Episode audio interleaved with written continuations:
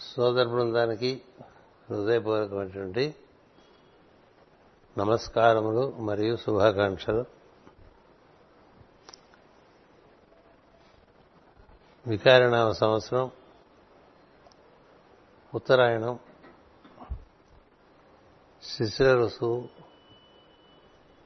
మాఘమాసం శుక్ల విద్య ఆదివారం ధనిష్ట నక్షత్రం ఇలాంటి విశేషాలతో కూడినటువంటి ఈ సాయంత్రం మనం ఇక్కడ భగవత్ సాన్నిధ్యమును ఆశించి భాగవతమును ప్రవచనం చేసుకుంటూ ఉన్నాం. నారద మహర్షి ప్రాచీన బర్హికి అనేకమైనటువంటి జ్ఞానపరమైన విషయములు తెలుపుతూ ఉన్నాడు. ఇంకనూ విశేషం వినుము. తనచే భావింపబడిన దైవము ఎప్పుడునూ భావించిన ఇష్టదైవ భావించడానికి ఇష్టదైవమే కానీ తాను సర్వాంతర్యామియే దైవము సర్వాంతర్యామి. మనకి రూపంలో ఉండటం చేత మనం కొన్ని కొన్ని దివ్య రూపాలంటే ఇష్టపడుతూ ఉంటాం. మనం ఆ పక్క నుంచి వెనక వేదిక మీద ఉండేటువంటి దైవ రూపాలను చూస్తూ ఉంటే ఒక్కొక్కరి ఒక్కొక్క విషయం మనది ఇష్టం ఉంటుంది. కొంతమందికి శ్రీరాముడు కొంతమందికి శ్రీకృష్ణుడు కొంతమందికి శివలింగము. మరి కొంతమందికి హనుమంతుడు ఇంకొంతమందికి దత్తాత్రేయుడు ఇట్లా అనేకమైనటువంటి భగవంతుడి యొక్క లీలా విశేషములు ఉన్నాయి. ఇందు వేటి ఎందు ఆయన ఉంటాడంటే వీటింది వేటి ఎందు ఈ రూపములో ఎందు ఉండడు. ఇది సత్యం తెలుసుకోవాలి. కాకపోతే మనం ఏ రూపంలో భావిస్తే ఆ రూపంలో దర్శనం. భగవంతుడు ఎప్పుడు కూడా అంతర్యామియే సర్వాంతర్యామియే అంతరా వ్యాప్తి చెంది ఉంటాడు. వాయువు వలె ఆకాశం వలె అంతా వ్యాప్తి చెంది ఉంటాడు. ఈ వ్యాప్తి చెందిన భగవంతుడు మనం ఎలా భావిస్తే అలాంటి భావంలోకి అది దిగి వస్తుంది అంచేత భావించేవాడికి ఇష్టదేవత అనేటువంటిది ఒకటి ఉంటుంది. కానీ ఇట్లా అందరికీ ఎవరి ఇష్టదేవత వాళ్ళకు ఉంటారు. కొంతమందికి గురుమూర్తులు ఉంటాయి కదా? మన దగ్గర కూడా గురు సంపద చాలా ఉంది. అనేక అనేక గురు రూపాలు ఉన్నాయి. అలాగే అనేక అనేక ఆరాధనాపర ఆరాధనాపరమైనటువంటి దివ్య రూపాలు ఉన్నాయి. వీటన్నిటిలోంచి తెలియవలసిందంటే సర్వాంతర్యామి సర్వాకారం విష్ణుమావాహయామి అంట అంచేత రూపాతీతమైన తత్వము అంతరా వ్యాప్తి చెందిన తత్వము మనం ఎప్పుడు మన అభ్యాసం చేత దేని ఎందు ఎక్కువ మనం ఆసక్తి కలిగి భావన చేస్తుంటావో అది మనకి సత్యం తప్ప అందరికీ సత్యం ఒక్కొక్కళ్ళింటో చోటు ఒక్కొక్క రకంగా ఏర్పరుచుకుంటారు. ఇది డ్రాయింగ్ రూమ్ అంటారు అది బెడ్రూమ్ అంటారు ఇది డైనింగ్ హాల్ అంటారు ఇంకోటి కిచెన్ అంటారు కదా.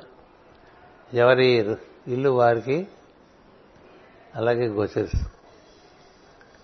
కానీ ప్రతివారు అవే పేర్లు పెట్టుకుని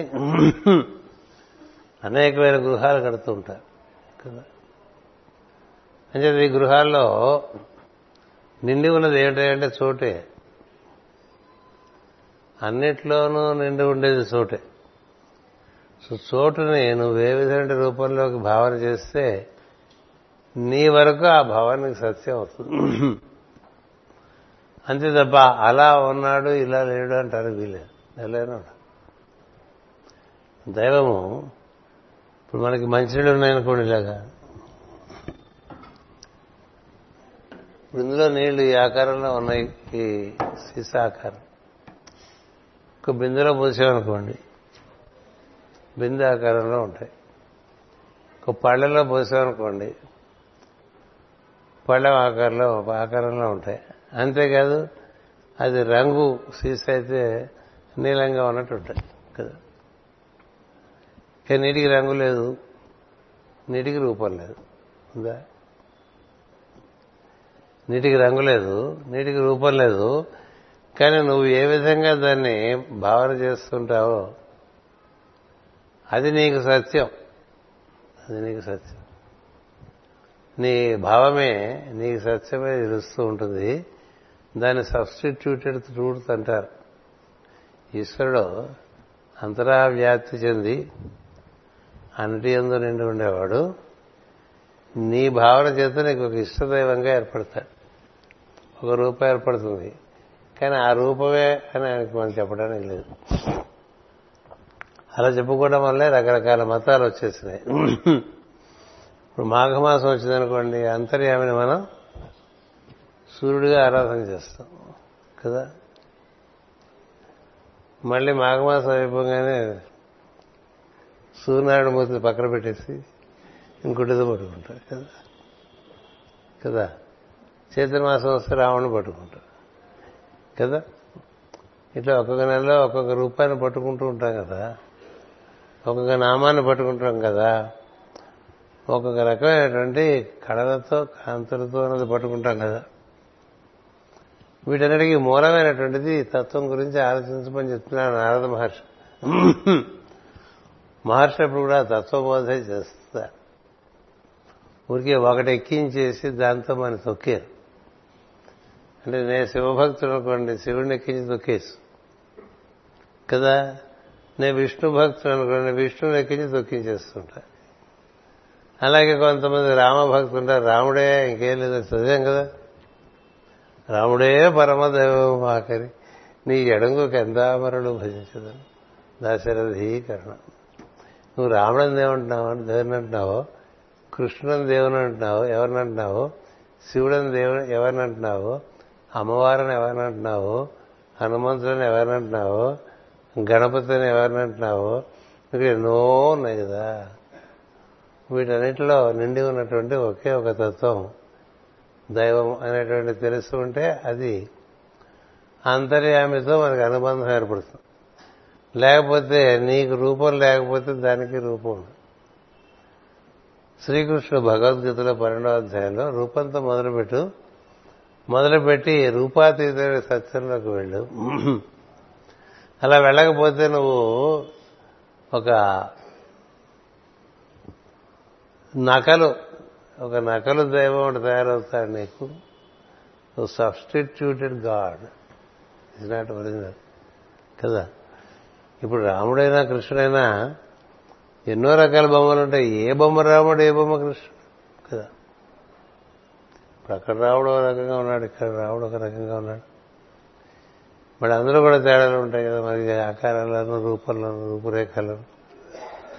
అంచేత వీటికి వెనుకలున్న విషయాన్ని గమనించాలి. మేము we live in the awareness of the background కదా? మేము we live in the awareness of the background అంటే ఒకే ఒక చైతన్యానికి అందులోంచి అనేకమైన బొమ్మలు దింపామనుకోండి. మాసరికి గారు చెప్తూ ఉండేవారు ఒకే పిండో రకరకాల బొమ్మలు తయారు చేశారు మనం చూడండి పంచదారతో రకరకాల తయారు చేసి పంచుకుంటూ ఉండేవారు ఆడవాడు నవ్వులప్పుడు. కదా పంచదార చిలకలని. మనుషుల బొమ్మలు ఆడవాళ్ళ బొమ్మలు మగవాళ్ళ బొమ్మలు ఆ బొమ్మలు ఈ బొమ్మలు ఈ రావణాసుడి బొమ్మ కూడా చేసు కంసుడి బొమ్మ చేసు కదా. ఇప్పుడు కంసుడు తలకాయ నోట పెట్టుకున్నాం అనుకోండి కృష్ణుడు తలకాయ నోట పెట్టుకున్నాం అనుకోండి ఏముంటుంది? రెండు తీపిగానే ఉంటాయి. అవునా కదా? అందుకని రూపానికి అతీతంగా వెళ్తే అంతా ఒకటే. అందుకనే దైవం నేను ఒకడనే ఉన్నాను అంటూ ఉంటాడు. నీ ఎందు కూడా నేనే ఉన్నానని చెప్తాడు. నీ ఎందు నేనే ఉంటే నువ్వు ఉన్నావా? నువ్వు అనుకుంటూ ఉంటే ఉండ అనుకొని ఇచ్చారంట అంచేత ఈ తత్వదర్శనం చేసుకోకపోతే మనకి రకరకాల మతాలు అట్లా ఉండిపోతాయి ఎప్పటికీ. ఎప్పటికీ మనకి ఎన్నో ఆరాధన చేస్తుంటూ అంతర్యామిగా భావన. ఇప్పుడు మనలో కొంచెం ఛాందసం ఉండేటువంటి వాళ్ళు ఇక్కడ పూజ చేసినప్పుడు ఇంటికి వెళ్ళి పూజ చేసి వాళ్ళ దేవుడు అనమాట ఆ పూజ కూడా అయిన తర్వాత నైవేద్యం తీసుకుంటారు. ఇది ఇక్కడి నుంచి పట్టుకెళ్ళిందే ఇక్కడ పొద్దున పొంగలు పట్టుకెళ్తారు ఇంటికి పొట్లం కట్టుకుని అక్కడికి వెళ్ళి మళ్ళీ మనం పూజ చేసి మనం మళ్ళీ అక్కడ ఏదో పడతారో ఏదో మళ్ళీ మళ్ళీ ఏం చేసుకోవాలి అప్పటికి ఆలస్యం అయిపోతుంది కదా. అవి ఇవి కలిపేసి తినే సంతృప్తి పెడతారు. అదేంటది? ఇక్కడ చేసేది ఎవరికి? అక్కడ చేసేది ఎవరికి? ఎందుకు ఇలా వస్తున్నాం మనసులో? మనకి రూపభేదంలో ఇరుక్కుపోయి ఉంటాం అందుచేతే భగవంతుడు భగవద్గీతలో జ్ఞానిన తత్వదర్శన కదా? శ్లోకాలు మనం అందరం బ్రహ్మాండంగా చేస్తాం అది కూడా సినిమాలో చెప్పిన శ్లోకాలే మనకు వస్తాయని రావు. కదా? తద్విద్ధి ప్రణిపాతేన పరిప్రశ్నైన సేవయ. కదా? ప్రవర్తించితే జ్ఞానం. జ్ఞానిన తత్వదర్శ ఎవరయ్యా జ్ఞానంటే? అంటే ఇన్నిటికీ ఆధారమైనటువంటి ఒకే ఒక తత్వము. అది తన ఎందు తన వలే ఉంది. ఈ పరిసరాలంతా కూడా అదే ఉన్నది. ఇలా రకరకాలుగా గోచరిస్తుందని తెలిసినవాడు జ్ఞానం. ఆ తత్వం. తత్వంలోంచి ఒక విష్ణుతత్వం పట్టు రావచ్చు ఓ శివతత్వం పట్టుకు రావచ్చు ఓ గణపతి తత్వం పట్టుకు రావచ్చు ఓ హనుమంతుడి తత్వం పట్టుకు రావచ్చు కదా? ఒక అమ్మవారి తత్వం పట్టుకురావచ్చు. అమ్మవారి హైయెస్ట్ అండి అంటుంటాడు కదా. అమ్మవారి హైయెస్ట్ అండి శివపురాణం తీయండి శివుడే హైయెస్ట్ అసలు భాగవతం తీయండి అసలు నారాయణ కదండి అన్నిటికంటే పేర్లే కదా. అన్ని అన్నింటిలోనూ ఒకటే చోటు ఉంది. ఇప్పుడు ఈ హాల్లో ఎలా ఉందో చోటు ఆ పక్కన హాస్పిటల్ హాల్లో కూడా అలాగే ఉంటుంది. మనం చేసే పనులు బట్టి అక్కడ పేర్లు మారుతాయి తప్ప చోటుకి పేరు మారు చోటు చోటుగానే ఉంటుంది. అంచేత చోటే దైవము అని చెప్పి ఒక భావన చేసుకుంటూ లేకపోతే మనం వెరిలో పడిపోతాం పిచ్చిలో పడిపోతాం. రకరకాల పిచ్చి. ఎవడు పిచ్చివాడు కదా? ఈయనకి ఇచ్చి హారతి ఆయనకి ఇచ్చి హారతి ఇంకోళ్ళకి ఇచ్చి హారతి నిండా దేవుడి ఫోటోలు పెట్టుకుని అందరికీ ఒక్కొక్క హారతి ఇవి వాళ్ళకి మంగళాశాసనం చదవాలంటే అలా ఉంటుంది కదా? మనకి ఎలా రకరకాలుగా వెర్రి పెరిగిపోతూ ఉంటుంది ఇది తగ్గిపోతుంటుంది. ఏది పెరగడానికి యూజ్ చేస్తున్నావో అది తగ్గిపోతుంది. ఎందుకని ఇక్కడ ఈ ప్రాచీన భాష కూడా యజ్ఞమే అంతా అన్నారు కదా కాబట్టి నేను ఇట్లా దర్భలు పనిచేసి యజ్ఞం చేస్తూ ఉంటాను. యజ్ఞమే అంతా అనలేదు కదా మొత్తం అంతా యజ్ఞార్థం ఏర్పడింది. దీంట్లో ఉండే యజ్ఞ పురుషుడు దర్శనం చేయమన్నారు. యజ్ఞ పురుషుడు అన్నిట్లోనూ ఉంటాడు. మనకి ఇష్టమైన వాటిలోనూ ఉంటాడు. మనకి ఇష్టం లేని వాళ్ళలోనూ ఉంటాడు. కదా? వాడెవడో తపస్సు చేసి దేవుని ప్రత్యక్ష ఏం కావాలంటే పక్కన నా తమ్ముడు తపస్సు చేస్తాను వాడికి కనబడక చెప్పాట నాకు కనబడి వాడికి కనబడితే ఇంక వీడి ప్రత్యేకత లేదు కదా. అట్లాగే ఏవో చెప్తూ ఉంటారు రకరకాలుగా. అందుచేత మనకి తెలియవలసిన విషయం ఇది చాలా ప్రధాన విషయం. భాగవతంలో ప్రతిపాదన మాటి మాటికి చేసే విషయం అది. ఎంత బాగా చెప్పారు చూడండి. ఇంకనూ విశేషము వినుము. తనచే భావింపబడిన దైవము ఎప్పుడూ భావించిన వానికి ఇష్టదైవమే గాని తాను సంత సర్వాంతర్యామి. దానికి మాస్టర్ గారు చక్కటి ఉదాహరణ ఇస్తారు. మన ఇంట్లో ఇదివరకు కిటికీలు నుంచి బయట ఆకాశం కనిపించేది. ఇప్పుడు కనిపించదు కదా? కనిపించదు. కనిపిస్తే అదృష్టం. కనిపించినప్పుడు ఆ కిటికీలోంచి మనం బయట చూస్తే కిటికీకి అడ్డజవులు ఉన్నాయనుకోండి ఆకాశానికి అడ్డజవులు ఉన్నట నీ కిటికీ ఉన్నట కిటికీకి నిలువు చువ్వలు ఉన్నాయనుకోండి. నిలువు చువ్వలు కిటికీకి ఉంటాయా ఆకాశానికి ఉంటాయా? దేనికున్నాయి? ఆకాశానికి. నిలువు ఊసలతో ఆకాశం అడ్డ ఊసలతో ఆకాశం. అది అడ్డదిడ్డంగా జల్లెల్లాగా ఉండే ఆకాశం అట్లా ఉండదు కదా. అలా నువ్వు చూసేదాన్ని బట్టి నీకు అట్లా కనిపిస్తుంది తప్ప ఆకాశానికి ఏముంది ఇప్పుడు? అది ఎప్పుడు నీలంగానే ఉంటుంది. దాని మీద మేఘాలు కమ్మినప్పుడు ఒక రకంగా కనిపిస్తుంది. ఆ మేఘాలకి అవతల ఉండేది ఆకాశమే అని తెలుసు. ఇప్పుడు కూడా మనకి తెరమడుగులు ఉంటుందండి విషయం. చారస్వామి పాడతారు కదా మరుగేలరా అని. మరుగేలరా అని పాట పాడు త్యాగరాజస్వామి మరుగుగా ఉంటాడు. ఎందుకని నీవు ప్రయత్నం చేసి దర్శిస్తే ఆనందం. అంతా అవైలబుల్గా ఉందనుకోండి మనం దేన్ని శ్రద్ధ చేయం? దేన్ని శ్రద్ధ చేయం? మనం పుట్టంగానే బాగా సంపద అనుకోండి సంపద మనం లెక్క చేయం. మనకి ఎప్పుడు ఆరోగ్యం ఉందనుకోండి ఆరోగ్యాన్ని లెక్క చేయం. ఏది ఉన్నదో దాన్ని లెక్క చేయం ఏం లేదో దాని వెంట పరిగెడుతూ ఉంటాం. అందుకని దైవము కనబడి కనబడక కనబడి కనబడక అలా ఉంటాడు. నువ్వు చూడవలసింది ఇన్నిట్లోనూ ఉండే ఒకే ఒక దైవం. కేవత దేవ కేవలం దేవతామూర్తులే కాదు అన్ని రూపాల్లోనూ అదే నిండి ఉన్నది అని తెలిపేటువంటి సత్యము. భాగవతం మాటి మాటికి మాటి మాటికి తెలియబడుతూ ఉంటుంది. అంచేత ఇక్కడ మాస్కర్ ఇచ్చారంటే కిటికీ నుండి కనిపించే ఆకాశము చూసువానికి చువ్వల నడుమ నుండును గాని తాను చువ్వల కవ్వలనే ఉండును. దైవము చువ్వల కవ్వలనే ఉంటాడు. అట్లే భగవంతుడు ఎప్పుడు ఎవరిని కరుణతో వారిని అనుగ్రహించునో అప్పుడే వాడు మహిమాత్ముడుకును దీంట్లోంచి బయటపడాలంటే ఈ భావంలోంచి ఎందుకంటే చిన్నతనంలోనే మనసు అలా అన్నిటినీ నిర్వచనం ఇచ్చుకుంటూ పోతుంది. పెద్దానికి ఒక నిర్వచనం ఇచ్చేస్తుంది. మైండ్కి ఎంతసేపు it has to define only only it has its comfort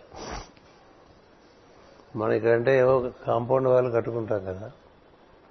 ఇప్పుడు అడవిలో ఉన్నారనుకోండి వాళ్ళు మీ కాంపౌండ్ వాళ్ళు ఏంటంటే ఎక్కడిది కాంపౌండ్ ఇప్పుడు అడవిలో కాంపౌండ్ వాళ్ళు కట్టుకునే వాళ్ళు ఉంటారా? ఎందుకు? ఇది నాది అన్న భావన అక్కడ లేదు కదా. నువ్వే అడవిలో ఉన్నావు. అంచేత మన అట్లా కాంపౌండ్ వాళ్ళని ఎందుకు చెప్పారంటే ఒక నిర్వచనం ఇచ్చి అందులో ఫిక్స్ చేస్తే అదొక తృప్తి మనస్సుకి. అనిర్వచనీయం అంటే దానికి ఎక్కదు.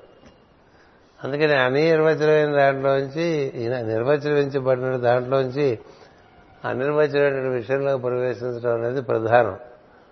అలా కానప్పుడు ఎన్నాళ్ళు ఎన్ని జన్మలెత్తినా భగవంతుని అనుగ్రహం లభించదు. ఇలా మనం అందట్లో ఉండే దేవుణ్ణి మనం దర్శించే ప్రయత్నమే అంతర్యామి సాధన అంట. ఇప్పుడు మాస్టరికి గారి గురించి చెప్తూ మనం అంతర్యామి సాధన అంటా కదా. భాగవతమూర్తులు అందరూ చేసిన అంతర్యామి సాధనే. భగవంతుడు చేరిన ప్రతివాడు చేసిన అంతర్యామి సాధన. అది చేరలేదు నేను తప్ప ఏం లేదని చెప్పేస్తాడు భగవద్గీతలో శ్రీకృష్ణుడు. మత్త పరతరం నాస్తి కించ. ఏమీ లేదురా లేకుండా నేను లేదంటూ ఏమీ లేదు అన్నాడు. దాన్ని చూసినప్పుడు నీకు అది గుర్తొస్తుందా? అలా ఉన్నటువంటి దైవం గుర్తొస్తాడు? కదా మార్పు చెందుతుంది. ప్రకృతి ఎనిమిది రకాలుగా మార్పు చేస్తుంది శుద్ధ చైతన్యాన్ని. ఈ మార్పు చెందిన చూసేప్పుడు ఈ మార్పు చెందడానికి మూలమైన అసలు మార్పు చెందిన పదార్థం ఏమిటో చూడగలగాలి. దాన్ని లో దృష్టి అంటారు. లో దృష్టి ఒకే పిండితో రకరకాల పిండి వంటలు చేసుకుంటే మనకి పిండి వంట ప్రధానం అయిపోయి దానికి ఆధారమైన పిండి అప్రధానం అయిపోతూ ఉంటుంది. అలా కాకుండా ఇది ప్రధానమే అది ప్రధానం.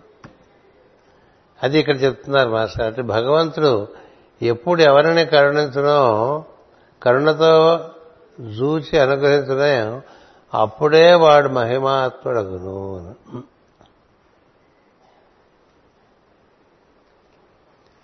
మహిమాత్మ అంటే మహిమాత్మ అంటే మహత్య ఆత్మగా గలవాడు ఈశ్వరుడు. ఆయన కరుణిస్తే తప్ప అది కనపడదు. అందుకని నీ ప్రయత్నం నువ్వు చేయి అనుగ్రహం వాటి నుంచి వర్షించేది. అంచేత అనుగ్రహం కోసం ఎదురు చూడకుండా నీ ప్రయత్నం నువ్వు చేస్తూ ఉండాలి విధంగా సాధనలో. బ్రహ్మము నెరిగిన వాడు బ్రహ్మమే అగుతున్నాడు అన్నది మహావాక్యం. బ్రహ్మము నెరిగిన వాడు బ్రహ్మమే అగుతున్నాడు అతడు ఎప్పుడు దేనిని చూసునో అప్పుడే అతను చూసిన వాడగను అని మరి ఒక మహావాక్యం ఉంది. ఉన్నది. అంటే అంతా బ్రహ్మంగా చూసేవాళ్ళు. ఏదైనా ఒక వస్తువు ఒక పర ఒక వ్యక్తిని చూశారనుకోండి ఆ వ్యక్తికి తనకు ఉండే సంబంధం గుర్తురాగానే దాన్ని చూసినవాడు అవుతాడు తప్ప బ్రహ్మం చూసినవాడు అవడు కదా? అందుచేత ఇక్కడ ఏం చెప్తున్నారంటే అతడు ఎప్పుడు దేనిని చూసినా అప్పుడు అది చూచిన వాడగను. ఎప్పుడు దీనిని చూసినా అప్పుడు అతను చూసిన వాడగను. ఈ రూపములకు రంగులకు శబ్దములకు అతీతమైనటువంటి స్థితి ఒకటి ఉంది. ఆ స్థితి అది శుద్ధ చైతన్య స్థితి అంటారు. అక్కడి నుంచి శబ్దాలు శబ్దాలు బట్టి రంగులు రంగులు బట్టి రూపాలు వస్తుంటాయి. అందుకని మూలంలోకి వెళ్తే ఒకే ఒక చైతన్యవంతమైన వెలుగు ఉంటుంది. వెలుగు. అందుకనే మీరు కుక్క కళ్ళులోకి చూసినా పంది కళ్ళులో కన్నుల్లోకి చూసినా మనం ఒకరి ఒకరి కన్నుల్లోకి ఒకరు చూసినా కనిపించేది ఆ వెలుగే కదా. కానీ మనకి ఇది కుక్క ఇది పంది ఇది మనవాడు ఇది కాదు ఇలాంటివి ఉంటాయి కదా.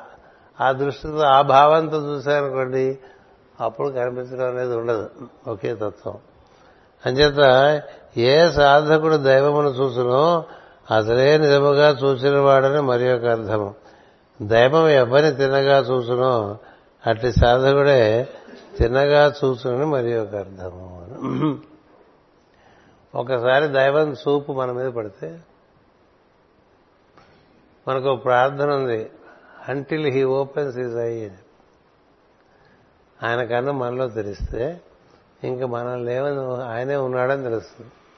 ఆయన శరీరమే ఇదని తెలుస్తుంది. ఆయన శరీరమే ఇది. ఆయనే ఇందులో ఉన్నాడు. ఇంతకాలం నేనున్నాను. నా శరీరం అనుకుంటున్నాను అనేటువంటి భ్రమలో ఉన్నానని తెలుస్తుంది. అది కళ నుంచి మెలకు రావటం అంటే.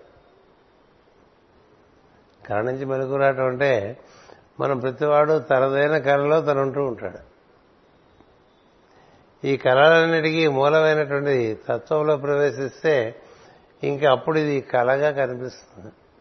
మామూలుగా కళలో కళ నుంచి బయటకు వచ్చినవాడికి కళే కదా అనుకున్నట్టుగా ఈ కళ నుంచి బయటపడ్డ వాడికి ఇది కూడా ఒక కళే.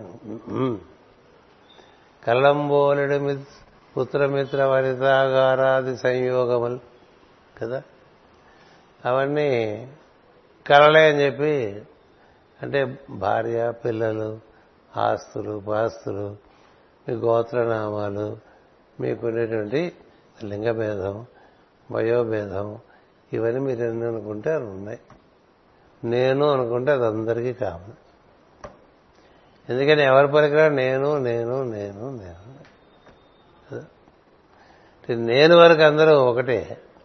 నేను చుట్టూ ఏర్పరిచే నిర్వచనం ఉంటుంది దాన్ని బట్టి అది రంగు పూసినట్టు అయిపోతుంది. రంగు పూస్తే సత్యం గోచరించదు. ఇక దాన్ని దర్శించే ప్రయత్నం చేస్తూ ఉండాలనేటువంటిది ఇక్కడ తెలియపరుస్తున్నారు. దైవం ఎవరిలో ఎవరిలో నుండి తన్ను చూసునో అతడు సాధకుడై అనుగ్రహింపబడిందని మరి ఒక అర్థము. నేను ఈ జీవుల ఎందు లేను. ఈ జీవులు నా ఎందున్నారు కనుక నేను వారి ఎందున్నాను నేనున్నాను గనక వారును నేనున్నానన్న స్థితికి స్థితిని పొందుతున్నారు అని గీతలో కృష్ణుడు పలికాను ఈ తొమ్మిదో అధ్యాయం రహస్యం ఈ తొమ్మిదో అధ్యాయం రహస్యం ఏమిటంటే నువ్వు లేవని చెప్తాడు అసలు నేనే ఉన్నా నిజానికి మీరు ఎవరు లేరు నేనే ఉన్నాను.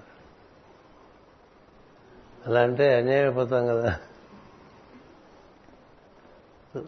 సత్యం అది దానికి ఉదాహరణ చెప్తారు. ఇప్పుడు సముద్రం ఉంది సముద్రం లేక అరలేదు సముద్రానికి అరలేదు అలకి సముద్రం.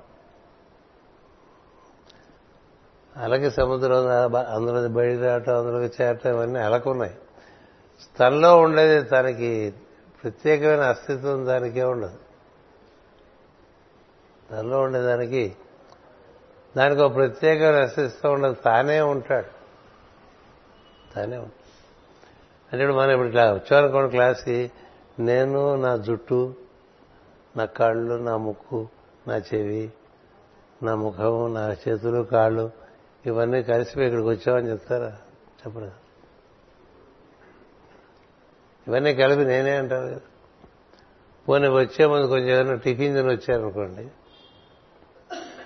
అంతకుముందు టిఫిన్ బయట ఉంది అది ఇప్పుడు లోపలికి వెళ్ళిపోయింది కదా. నువ్వు టిఫిన్ తిని వచ్చినవాడు టిఫిన్ తిని రానివాడు తేడా. ఇద్దరు నేననే అంటారుగా. నేను నా టిఫిన్ వచ్చామనండి ఎవడో అండి కదా. నేను నా టిఫిన్ నా కాఫీ వచ్చాం. భాగవతం ప్రవచనానికి అనరు కదా. ఎందుకని? అది నీలో భాగమైపోయింది కదా. ఇట్లా భగవంతుడిలో సమస్తము భాగమైపోయింది. అసలు భగవంతుడే వాటి ఎందున్నాడు ఉండటం చేత నాకు మీరు లేరురా. మీరు ఉన్నారనుకుంటే మీకు అనుకోని ఇస్తున్నాను నిజానికి ఉన్నది నేనే అని చెప్తాడు భగవద్గీతలో. అదే ఇక్కడ మాస్టర్ గారు మనకి మళ్ళీ ఒకసారి ఉటంకించారు. నేను ఈ జీవుల ఎందు లేను. దానికి ఎన్నోసార్లు ఎన్నో ఉప మనం ఉపమానాలు చెప్పుకున్నా మళ్ళీ మర్చిపోతాం. ఎన్నిసార్లు చెప్పుకున్నా? మళ్ళీ మర్చిపోతాం. ఎందుకంటే ఈ చోట్ల ఇల్లు కట్టి ఇంట్లో చోటు చెప్తూ ఉంటాం. ఇంట్లో చోటు అంటే ఏం లేదు చోట్ల ఇల్లు కట్టాం. కదా? ఇల్లు కట్టకముందు కూడా చోటు ఉంది. ఇల్లు కట్టకముందు చోటు ఉంది. నువ్వు నువ్వు ఇల్లు కట్టుకుంటే నీ ఇంట్లో చోట్ల కనిపిస్తుంది కదా? కానీ నీ ఇంట్లో చూడటం దానికి కనిపించదు నీ కనిపిస్తుంది నీకే సత్యం దానికి సత్యం కాదు ఎందుకంటే ఈ బిల్డింగ్ ఉన్నా లేకపోయినా దానికి ఒకటే. అంతేకాదు ఈ ఊరున్నా లేకపోయినా దానికి ఒకటే. అంతేకాదు ఈ భూగోళం ఉన్నా లేకపోయినా ఒకటే. ఎందుకంటే అందులో ఇవన్నీ ఏర్పడ్డాయండి. ఏర్పడిన వాటిలో తనేందే ఉన్నాయి కాబట్టి తనకి లేవు అవి. మనకుంటాయి. అది చెప్తున్నారు ఇక్కడ మాస్టర్ గారు. సాధకునికి సాధన కర్తవ్యమే కానీ సిద్ధికి కారణము కాదు. ఇది నోటీస్ సాధకునికి సాధన కర్తవ్యమే కానీ సిద్ధికి కారణం కాదు. అంటే ఇంత సాధన చేశాను కాబట్టి నాకు సిద్ధి వచ్చిందంటే ఏం లేదు. కొంతమంది ఊరికి అట్లా వచ్చేస్తుంది సిద్ధి. అదేంటిది? నేను ఇన్నేళ్ళుగా చేస్తుంటే నాకు కనపడకుండా నాకు వినిపించకుండా నాకు అనిపించకుండా నా దగ్గర ఏదో ఉపదేశం తీసుకుని వారం రోజుల సార్ ఇలా ఉంది కరెక్ట్ ఉంటారని అడిగాడు అనుకోండి ఏమన్నా గుండె పేలిపోతుంది మరి కదా. మనం చెప్పిన వీడికేదే మరి కాలేదే? కదా. నిన్న ఒక ఆయన వచ్చాడు. ఆయన ఏం చదువుకోలే. ఆయన ఏ చదువు రాదు. చాలా మారుమూల గ్రామంలో మారుమూల గ్రామంలో అతి చిన్న పల్లెటూరులో నెలకి ఇరవై రూపాయల జీతంలో చేరి పనిచేసుకుంది పనిచేసుకుంది ఆయనకి సివివి గారు తగిలారు. మనకి సివివి గారు తగిలారు కదా. చాలా తేడా ఆయనకేం తెలియదు చదువుకోలేదు. ఏ జ్ఞానం లేదు. ఏ జ్ఞానం లేదు. లోపల ఏవేవో జరిగిపోతూ చివరికి ఇక్కడ ఒక తెల్లని కాంతి ఆ కాంతి అలా బయటకు వచ్చేసి బయటకు వచ్చేసి ఆ కాంతి తా రూపంగా తానేర్పడి అక్కడి నుంచి దీన్ని చూస్తున్నట్టండి. అదేంటి బాబు అని అడిగాడు. నేను ఈ కూర్చున్నవాడిని ఇక్కడ కనిపిస్తున్నాను. మామూలుగా అక్కడ నేనున్నట్టు అదేమో కాంతివంతం అయిపోయింది దాంట్లో కూర్చుని ఇది చూస్తున్నాను అన్నాడు అది ఏంటి బాబు అని అడిగాడు. అడిగిపోతే అడిగితే ఎట్లా ఉంటుంది మనకి? అదే. ఇప్పుడు ఆయన చెప్పినటువంటి అమృతత్వ స్థితి. రమణ మహర్షికి ఇలా అయింది మహాత్ములందరికీ అది అయిన తర్వాతే వాళ్ళు సిద్ధి పొందినట్టు. అంటే ఒక స్థితి అమరత్వం చేరినట్టు. నాకెంత ఆశ్చర్యం.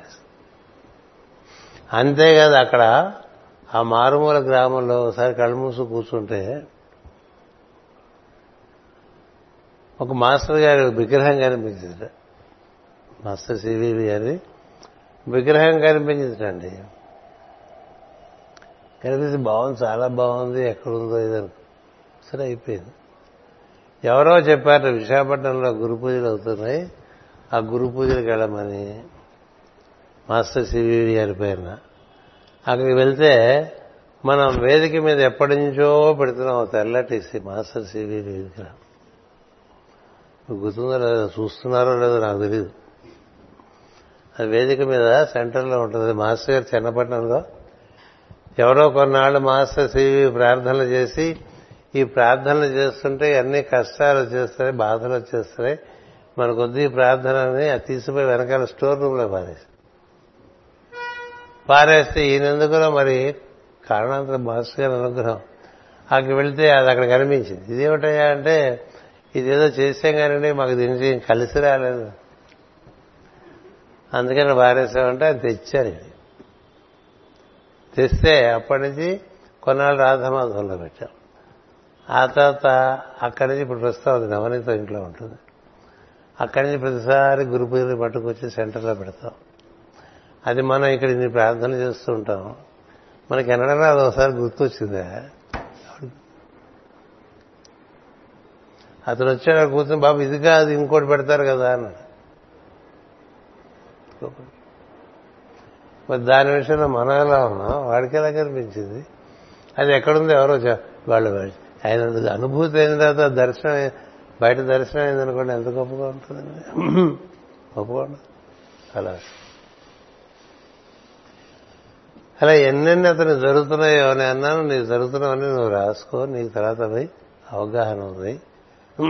ఇప్పుడు నువ్వేం చేస్తున్నావో అదే చేసుకో అంతకనే ఏం చేయక్కర్లేదని చెప్పాడు కదా మన్నేదో ఎవరో చెప్పారు మన దగ్గరికి వెళ్తే మనం దారి చూపిస్తాం వాడు చెప్పారు నువ్వు దారిలో ఉన్నావు.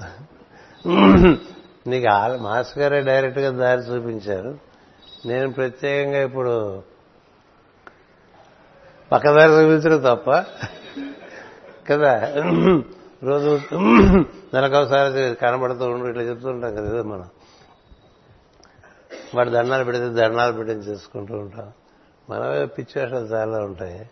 ఈ వాడిని ఎలా అనుగ్రహించారు కదా? అందుకని సాధన సిద్ధికి కారణం కాదు నీ సాధనలో నీ త్రికరణ శుద్ధి నీకు ఏర్పడ అసలు ఏ పైన త్రికరణ శుద్ధిగా చేయని వాడికి ఏం లేదు. సాయిలా పాలేగా నిర్లక్ష్యంగా అశ్రద్ధగా ఏదో బాగుండదు కదా పది మంది మనకు చూస్తున్నారు కదా అని చేసేవాటి కదా. అక్కడ నీ మనసు నీ వాక్కు నీ చేత ఒకటిగా ఉండవు. అతడు సహజంగా ఇది ఎప్పుడు నీకు మొదలైందని అడిగాను. తొంభై ఎనిమిదిలో మొదలు. తొంభై. అప్పటి నుంచి మొదలై ఇప్పుడు ఎన్నేళ్ళైందండి? ఇరవై రెండు. మరి అలా ఉండేవాళ్ళు ఉంటారు. ఎందుకు చెప్తున్నానంటే మనకి ఎవరికి భగవంతుడు అనుగ్రహిస్తాడు ఎవరు చెప్పలేరు.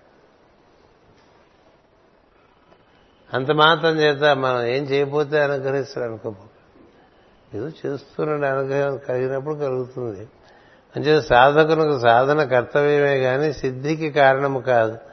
సాధన లేచో సిద్ధి రాదు. అది నెక్స్ట్ వాక్యం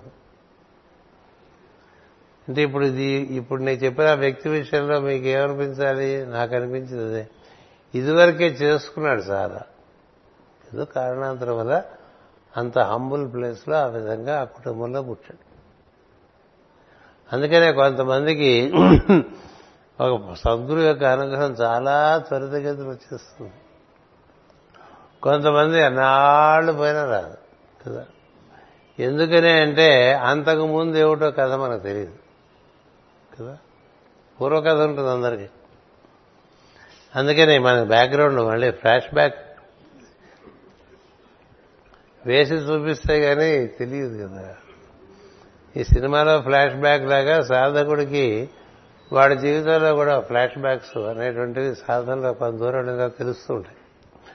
బట్ ఏదేమైనప్పటికీ అనుగ్రహం లభించడం అనేటువంటిది అది అనుగ్రహం వల్ల ఏర్పడాల్సిందే తప్ప నేను ఇది చేయటం వల్ల నాకు అనుగ్రహం కలిగింది అది చేయటం వల్ల నాకు అనుగ్రహం కలిగింది.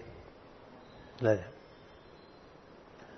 మా అబ్బాయికి ఒడుగు చేసినప్పుడు మాస్టర్ గారు సమస్త భారం ఆయనే వహించి శ్రీశైలంలో ఒడుగు చేశారు. అంతా అయిపోయిన తర్వాత ఎవరో వచ్చారని అడిగారు మీరు మాస్టర్ గారితో చాలా కాలం నుంచి ఉండి ఆయన సేవలు చేస్తున్నారు. అని చేత మాస్టర్ గారు మీకు ఈ విధంగా మీ అబ్బాయి తనే స్వయంగా పూనుకుని ఈ ఉపనయనం కార్యక్రమం చేసి తనే స్వయంగా ఉపదేశం ఇచ్చారు. అని చెప్తే దీనివల్ల అదేని తప్పండి. అవన్నీ చేసినా మాస్టర్ గారు అది చేయలేదు ఉందా? ఉందా? అది కేవలం అనుగ్రహం నేను ఊహించిన విషయం కూడా కాదు. భోజనాల దగ్గర నుంచి ఆయనే పెట్టి చేశారండి ప్రతి నీకెందుకు నువ్వు అట్లా కూర్చున్నా అంటే ఏమిటది నేనేదో అంతకుముందు ఇది చేశాను అది చేశాను. నేను ఆయన క్లోజ్ ఇవన్నీ కాదు కారణం ఎవడు క్లోజో ఎవడు కాదో ఎవడికి తెలియదు. తెలిసినవాడు ఒకడే ఉంటాడు. వాడి నుంచి జరిగిపోతుంటారు. అంటే కాస్త మనం ఏదో కొద్దిగా అవి ఇవి జరుగుతుంటే మనకి సిద్ధి వచ్చేసింది అనుకోవడానికి వీలేదు సిద్ధి అంటే మన వరకు అమరత్వం బ్రహ్మత్వం. ఈ రెండు సాధించే వరకు ఎవరికి సిద్ధి రానట్లే కదా? దానికోసం మనం ప్రయత్నం ఎందు చాలా అప్రమత్తమై ఉండాలి. అయితే బాబు నన్ను ఏం చేయమంటారని అడిగాడు చివరికి. ఇప్పుడు ఏం చేస్తున్నావు? అదే చెయ్యి అది కొంచెం ఎక్కువసేపు చేసుకో అని ఆ కూర్చోవడం కూడా ఇట్లా వీరాసనంలోనే కూర్చుంటాట అతను. ఈ వీరాసనంలో కూర్చుంటే కదలట మామూలుగా మన అంతా రకరకాల ఆసనాలు కదా మన కుర్చీ ఆసనాలు మనని గోడ కుర్చీ వేసినట్టు. కదా? అసలు అది ఆ వీరాసనం తప్ప ఇంకేం ఆసనం వేసినా అతనికి వెంటనే శరీరం ఓ నలభై నిమిషాలంగానే నొప్పులు వస్తాయి అందులో కూర్చుంటే మూడు గంటలైనా తెలియదు వీరాసనం. ఎవరు నేర్పారండి? అందుచేత ఇలాంటి మన మధ్య మధ్యలో వస్తూ ఉంటే ఏం జరుగుతుందంటే మనకు కొంచెం నార్మల్ టెంపర్మెంట్ వస్తుంది. కదా? లేకపోతే మనం ఇదని మనం అదని మన గురించి మనకి ఏవో కొన్ని కొన్ని నిర్వచనాలు ఇచ్చుకుంటూ ఉంటాం కదా అవన్నీ ఒకసారి అలా తుడిచేసాడు తడి తడి డస్టర్తో బ్లాక్ బోర్డ్ తుడిచేసినట్టుగా మళ్ళీ పొడైతే కాస్త కోస్తే మిగిలేస్తా అలా తుడిచేసి గురుగారు వెళ్ళిపోయారు. ఏంటి ఆయన చేసిన జోకే కదా? వాడు ఎందుకు రావాలి? వాడు వచ్చి వాడి అనుభవం ఏమిటి? వాడు చెప్పిన అనుభవంతో ఎప్పుడు ప్రవచనాలు చెప్పేటువంటి విషయం. అది వాడికి అయిపోయింది అది ఏమిటో తెలియకుండా అయిపోయింది. మనకి అవన్నీ థీరీ తెలుసు. థీరీ. అందుచేత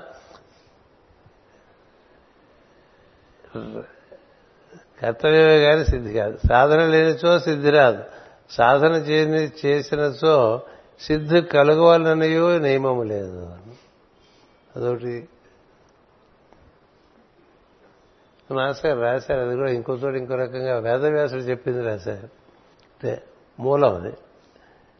సంతానం కలగాలంటే వివాహం చేసుకోవాలి కదా? వివాహం చేసుకున్నా సంతానం కలకపోవచ్చు అదొకటి ఉంది.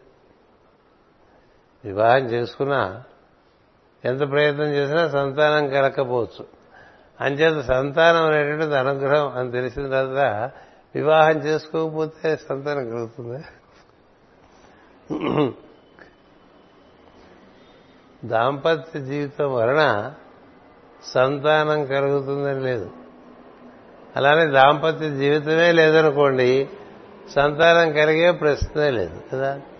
అంచేత నువ్వు పెళ్ళి చేసుకున్నావా చేసుకోలేదా అని కాకుండా మూడో రోజు ఒకటి ఉంది. అది అనుగ్రహం అని అనుగ్రహం ఉంటే అందుకని సాధన వరకే మన వంతు సిద్ధి మన చేతిలో లేదు. అది అట్నుంచి అనుగ్రహంగా రావాలి. కొన్నంత అది రైలు రైలు టికెట్ కొనినచో ప్రయాణం ప్రయాణము విధానము కాదు. కొన్నంత మాత్రమున ప్రయాణము తథ్యమనలేము. కదా? ఎన్నిసార్లు క్యాన్సిల్ చేశాం? గొప్ప మన బాలకృష్ణమూర్తి గారిని అడుగుతారు. ఆయన ఎన్ని టికెట్లు కొన్నారో అర టికెట్లు క్యాన్సిల్ చేస్తారు కదా? కొంట వరకు మనం వంతు ఈ గురుపతికి వెళ్దామని కొంటాం. ఏదో అడ్డొచ్చినది ఆగిపోయాం. మన శరీరమే అడ్డు రావచ్చు ఆగిపోతాను అంత మాత్రం చేత ఆగిపోతాం కదా అని టికెటే కొనకపోతే వెళ్ళలేం కదా గురుపతికి అందుచేత సాధన జరుగుతుండగా దైవం అనుగ్రహించడం దాంప ఇక్కడే ఉందండి. దాంపత్యం లేనిసో బిడ్డలు పుట్టరు. దాంపత్యము సాధించినసో బిడ్డలు పుట్టడమే లేదు. పుట్టుటకు కారణం వేరు అని. ఇట్లా చెప్పాడు నారదుడు. ఎనుడు పెళ్ళి చేసుకునేవాడు కదా? సాధన జరుగుతుండగా అనుగ్రహించడానికి అంతర్యామి భగవంతుడిగా దిగివచ్చు అది అంతర్యామి అంటే లోపల బయట అంతా వ్యాప్తి చెందినవాడు అంతర్యామి. అతడు మనని అనుగ్రహించదలుచుకుంటే ఏదో రూపంలో దిగు అది ఏ రూపమైనా కావచ్చు. నువ్వు అనుకున్న రూపమే అవక్కర్లా. అలా వచ్చి నీకు దారి చూపించవచ్చు నీకు ఆశీర్వ చేయవచ్చు నీ ప్రజ్ఞకు ప్రకాశం కలిగించవచ్చు ఏవైనా చేయొచ్చు. అంచేత అంతర్యామికిని భగవంతునకు భేదం ఉండదు భగవంతుడు అంటే దిగొచ్చిన వాడు అని అర్థం. అంతర్యామి అంతర్యామి అంటే ఎప్పుడూ వ్యాప్తి చెందింది. అంతటా వ్యాప్తి చెందింది ఇక్కడ దిగింది అనుకోండి అది భగవంతుడు. అంచేత అంతర్యామి అనగా సమస్తము తనయందున్నవాడు భగవంతుడు అనగా ఆ సమస్తం నుండి మనకి కావలసిన శక్తి సామర్థ్యములను తన భూషణములుగా అలంకరించుకొని దిగివచ్చువాడు. మనకి ఏం పని అవ్వాలో ఆ పని సంబంధించినట్టుగా తను తయారై వచ్చేస్తాడు. అది ఒక్కొక్కళ్ళకి ఒక్కొక్క రకంగా దిగొస్తుంది. అక్కడ పని పెట్టి కానీ అంత మాత్రం చేత దిగువచ్చిన రూపమే కాదు ఆయనది. అది అంటే ఇట్లా దిగువచ్చేసి మళ్ళీ వెళ్ళిపోతుంది. ఇట్లా దృశ్యమై మళ్ళీ అదృశ్యం. కదా దృశ్య అదృశ్య దృశ్యరహిత అంటే మనం చదువుతుండదు అంచేత ఆ విధంగా శక్తి సామర్థ్యాన్ని తన భూషణంగా దిగొచ్చాడు. భూషణములు ఆయుధములు అను రూపములతో పేర్లతో శక్తులను ధరించి తన మాయతో దిగివచ్చును. గరుడునిపై లేక గరుడుని రూపమును కూడా దిగివచ్చును. గరుడు మీద కూర్చునేలా దిగిరావచ్చు గరుడు మీద కూర్చోవాలని రూలే లేదండి కదా? కార్ కారు లేకపోతే వెళ్ళలేమనే పరిస్థితి లేదు ఆయనకి. ఎంత అలవాటైపోయినా గరుడు.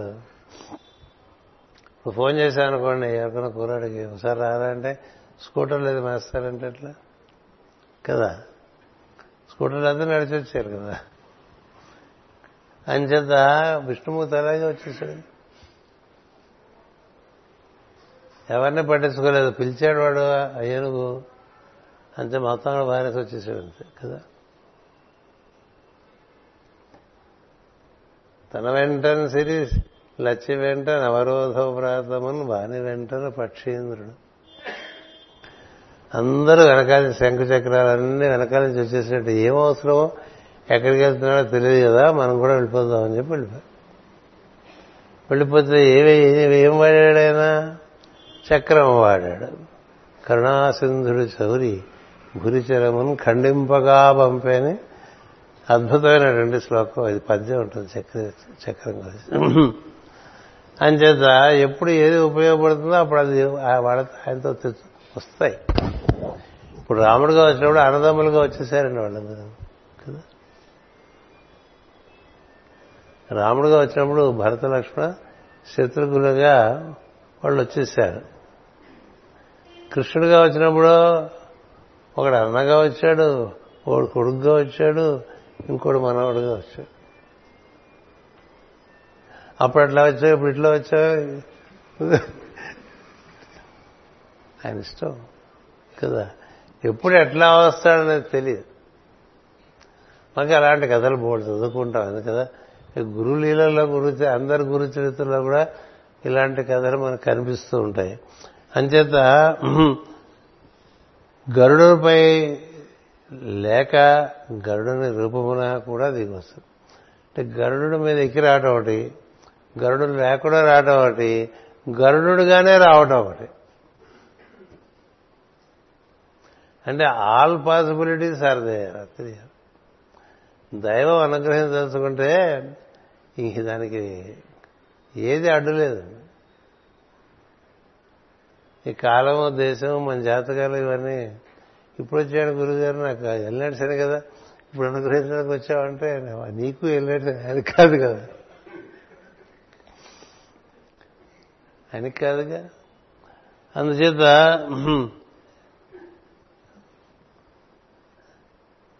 భరతుడు అనుగ్రహింప భగవంతుడు అనుగ్రహింపదల వలసిన వలనచో అతడు భగవంతుడి నమ్మకం చాలదు. అదొకటి చాలా పెట్టేసాడు నారదుడు కదా. ఈ ఒక్క పద్యంలో భగవంతుడు అనుగ్రహించదలిస్తే అతని భగవంతుని నమ్మకం చాలదు. అంతర్యామి అని బుద్ధి కలగవలను.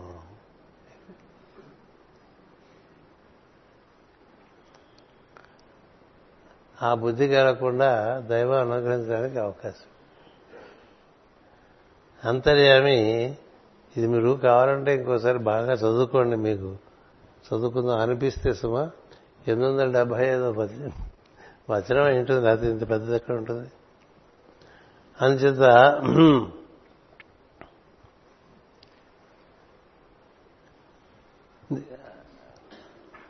అంతర్యామి అయిన బుద్ధి కలగవలను వాని శక్తులు చూసి నమస్కరించు వారికి దేవుడు మోసపోడు.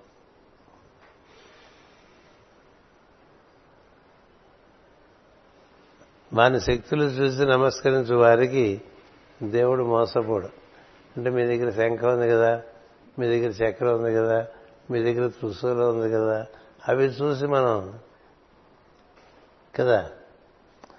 సరే త్రిశూలం లేకుండా వచ్చేసారంటే? బాగుండదు. సింహం ఎక్కి రావాలి కదా పులికి వచ్చింది ఏంటి రెడీగా ఉంటాడు అమ్మ. నీ దగ్గర కుక్క ఎక్కి వచ్చినా చాలు. కుక్కే వచ్చినా చాలు.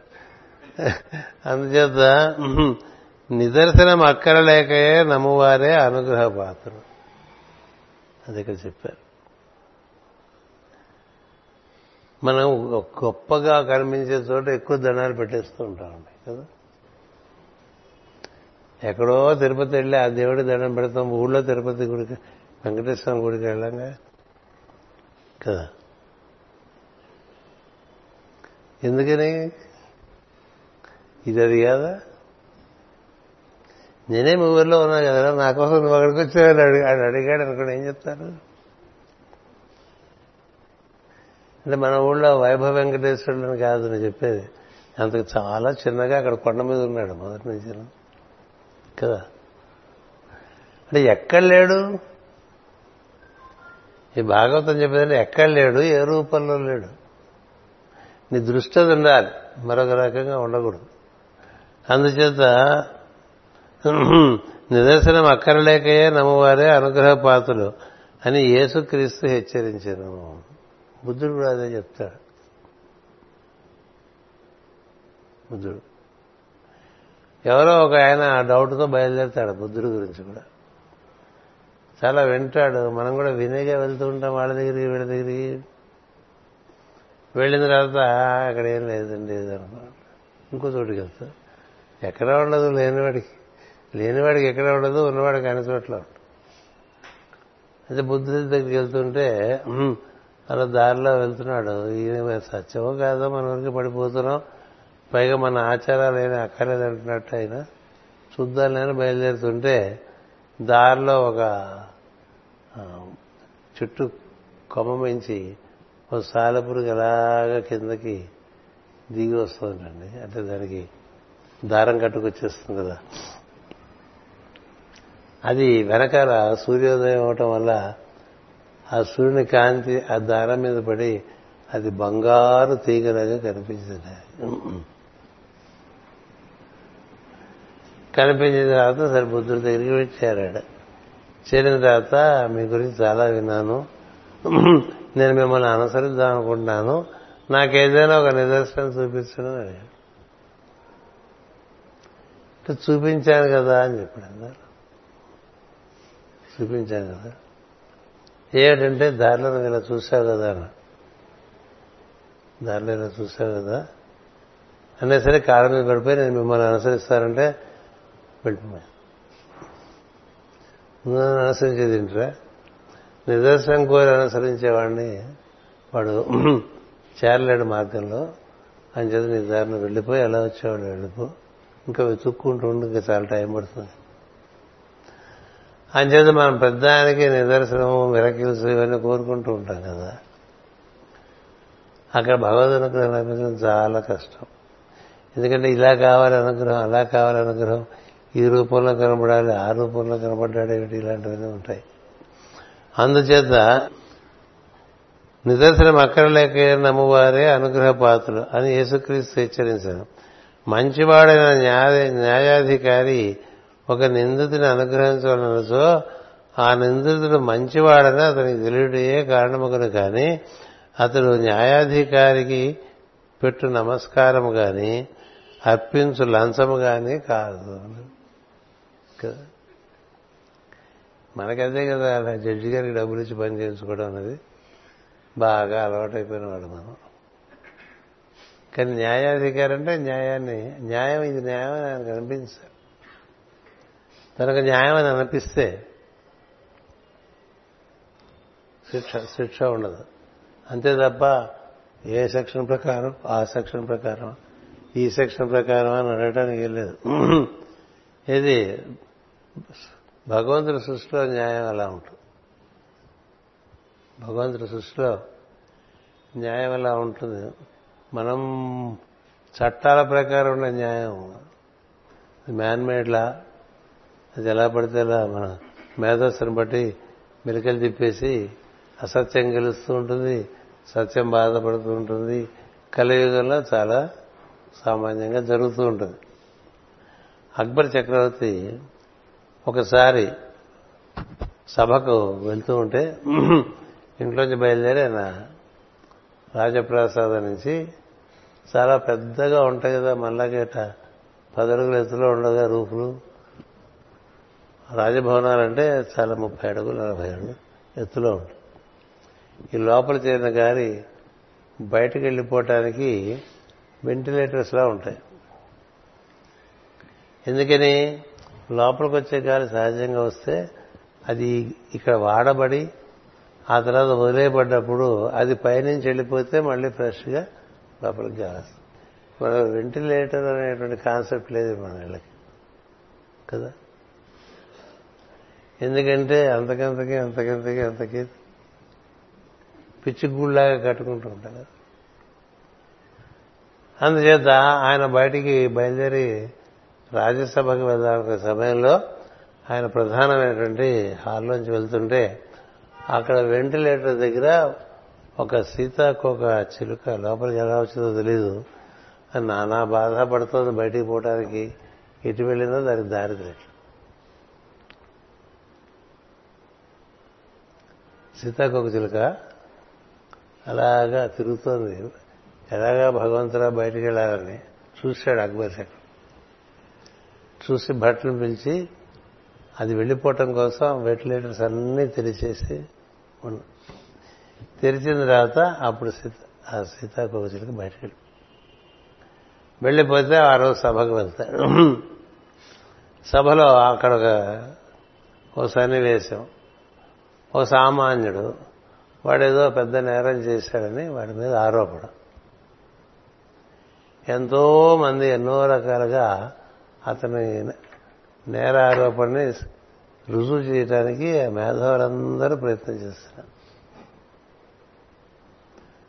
అతని కన్నుల్లోకి చూశాడు అక్బర్ చక్రవర్తి. చూసిన తర్వాత నా దృష్టిలో ఇతను ఏ తప్పు చేయలేదు. అందుకే నేను ఇతనికి విడుదల ఇస్తున్నాను. అతనికి ఏ శిక్ష లేదు. నువ్వు వెళ్ళిపోతుంది చెప్తే అప్పుడు ఈ వీళ్ళందరూ ఉంటారు కదా. సభలో జ్యూరీస్ రకరకాల న్యాయాధికారులు అందరూ వచ్చి స్వామి ఏ బేసిస్ మీద నిర్ణయం చేశారని అడుగుతారు. అంతరాత్మ అని చెప్తారు. అంతరాత్మను బట్టి నిర్ణయం చేశాను వాడు తప్పు చేయలేదు. ఎప్పుడు గుర్తుపెట్టుకోండి మీకు ఎన్ని చట్టాలనే తెలుసు ఎన్ని విధానాలైనా తెలుసు ఎన్ని నియమ నిబంధనలైనా తెలియచ్చు కానీ అంతరాత్మ అనేది ఒకటి ఉంటుంది. అది లేనివాడు న్యాయాధికారి కాకూడదని అదే రూల్. అంటే న్యాయాధికారి అవడానికి ఏం చేయాలంటే మనకు పద్ధతులు కావు. ఎవరి అంతరాత్మ అయితే చాలా ప్రచోదనమై ఉంటుందో అట్లాంటి వాడికి అవతల వాళ్ళు ఎన్ని చెప్తున్నా సత్యం ఏదో తెలుస్తూ ఉంటుంది. అందరిలో అంతరాత్మ దేవుని ప్రతిరూపమే అంటాం కదా. అంచేత నీలో అంతరాత్మ బాగా యాక్టివ్గా ఉందనుకో నీకు ఇది సత్యం ఇది సత్యం అనిపిస్తుంది. అలాగే ఎన్ని రకాలుగా ఎదుటివారు మాట్లాడినా ఈ సత్యం కాదు ఈ సత్యం కాదు వాడేదో వేరే పెట్టుకుని ఒక ఎజెండా పెట్టుకుని ఏదో మాట్లాడుతున్నాడని తెలుసు. అలా తెలిసిన వాడు సంస్కారవంతుడు. అలాంటి సంస్కారవంతుడే న్యాయాధికారి అవ్వాలి. ఎందుకంటే శిక్ష వేయటం అనేటువంటిది దానివల్ల పర్యవసానాలు ఉంటాయి. అందుకనే సద్గురువులు ఎవరిని శిక్షించరు. వాళ్ళు తప్పును శిక్షించరు ప్రభువులు శిక్షిస్తారు గురువులు శిక్షిస్తారు. అదే ఒక గురువుకి ఒక ప్రభువుకి ఉండే తేడా.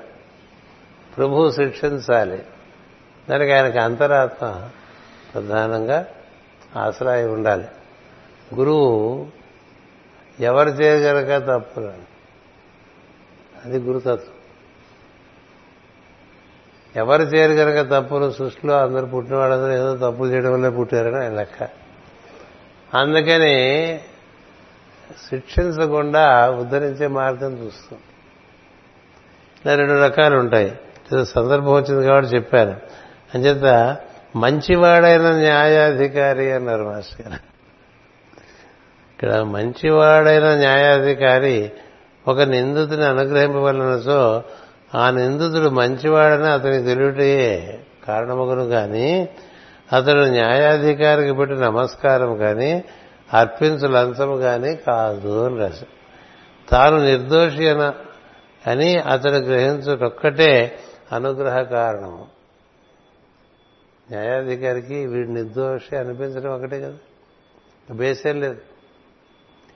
అది ఎలా జరిగింది? ఇంత లాజిక్ చెప్పిన అందరూ ఆయనకి అలా అనిపించింది. అలా అనిపించడం అనేది అనుగ్రహం. ఆ అనుగ్రహం ఎలా కలిగింది వాడికి? అది వాడిని వాడి కథ తీసుకుంటే తెలుస్తుంది. అంచేత కనుక న్యాయాధికారికి మృక్కినతో లాభము లేనట్లు భగవంతునకు మృక్కి లాభము లేదు. చాలా అన్యాయపూర్వకం అవుతా ఏదో ముక్కితే అది ఇస్తాడు ఇది ఇస్తాడు బాగా చదువుకుంటాం కదండి. కదా? విద్య ధనం స్వయం ఆరోగ్యం పుత్రుడు పౌత్రుడు ఎంత చదువుతుంది సార్ హోమం చేసేప్పుడు? అవన్నీ కోరి దేహిమే హవ్యవాహన దేహిమే హవ్యవాహన అంటుంటాం కదా. తేజస్సు ఇమ్మంటాం ఇంద్రియాలకు బలం ఇమ్మంటాం కదా. ఏమిటేమిటో అడుగుతూ ఉంటామండి కాకపోతే మనం ఏం అడుగుతున్నాం మనకు తెలియదు మనం సంస్కృతి మనం సంస్కృతిలో చదివేస్తూ ఉంటాం కదా. అవన్నీ అడిగితే ఎవరు రా అని చెప్తాడు అడిగితే ఎవరు? నీ ప్రవర్తన బట్టి నీకు వస్తుంది అందుచేత ఇది చాలా ఈ వాక్యం ఎలా ఉంది చూడండి.